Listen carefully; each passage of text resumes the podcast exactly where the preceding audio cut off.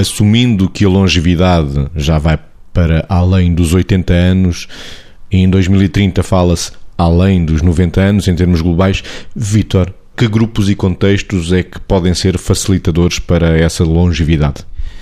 Já falámos aqui naquele número de noventa anos como uh, um, um número a alcançar enquanto esperança média de vida aumentada. E também sabemos, na, na linha da pergunta que está a fazer, que há, há zonas em, onde as pessoas chegam, uma probabilidade dez vezes maior de chegar aos cem anos. Existem pessoas, zonas, contextos, alguns contextos, há contextos conhecidos na Grécia, em Itália, nos Estados Unidos, na Costa Rica, há determinados sítios onde as pessoas chegam com maior probabilidade aos cem anos. E um conjunto de características foram encontradas nessas pessoas ou nessas comunidades. São comunidades chamadas, são, as zonas são chamadas zonas azuis e as comunidades, se quisermos, comunidades azuis. E que estas características atravessam estas pessoas. Há aquelas coisas óbvias, não? O tipo de alimentação, se fazem exercício, no fundo assentam muito naquela coisa também do deitar cedo e cedo erguer, dá saúde e faz crescer, preconizam muito isso. O ter um propósito, as pessoas terem um propósito, terem uma noção de transcendência também, muito, muito este, este elencar aquilo que é uma noção que varia de zona para zona do que é que é o espiritual e o tal sentido de propósito e o conhecimento, a noção de família com a questão da partilha e, curiosamente, o respeito pelos mais velhos. Em todas estas zonas, há um respeito pelos mais velhos mais, muito interessante.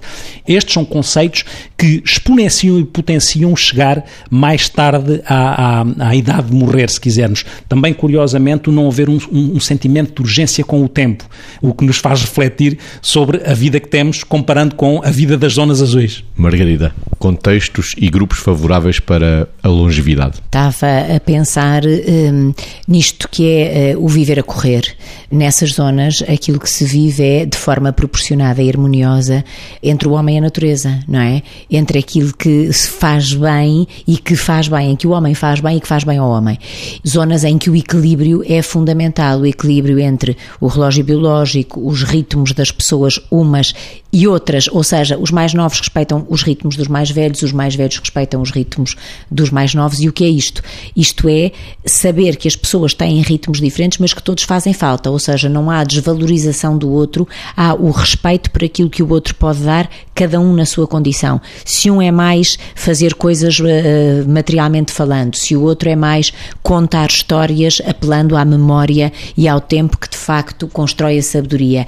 No fundo tem a ver pelo respeito do ser humano pelo ser humano, e isto contrapõe muito a nossa forma de vida atual, que é vivemos em stress a correr contra o tempo, que já aqui alguns no tempo nós falámos que não valia a pena combater o tempo, e portanto esta coisa do stress, o ritmo de vida, o andarmos sempre eh, numa, num ritmo desenfreado que contraria o nosso próprio bem-estar, faz com que com muita probabilidade queiramos, ou parece que estamos a querer contrariar os estudos que nos dizem que, aumenta, que, que a esperança média de vida está claramente a aumentar. Falámos dos contextos e grupos azuis, não nos podemos esquecer que nos Açores também anda qualquer coisa azulado. Sem dúvida, e termos também, a, a reforçar também esta ideia que estamos a falar de coisas muito ligadas à saúde mental, portanto, boa saúde mental, longevidade, porque se pensarmos foi isto que tivemos a falar.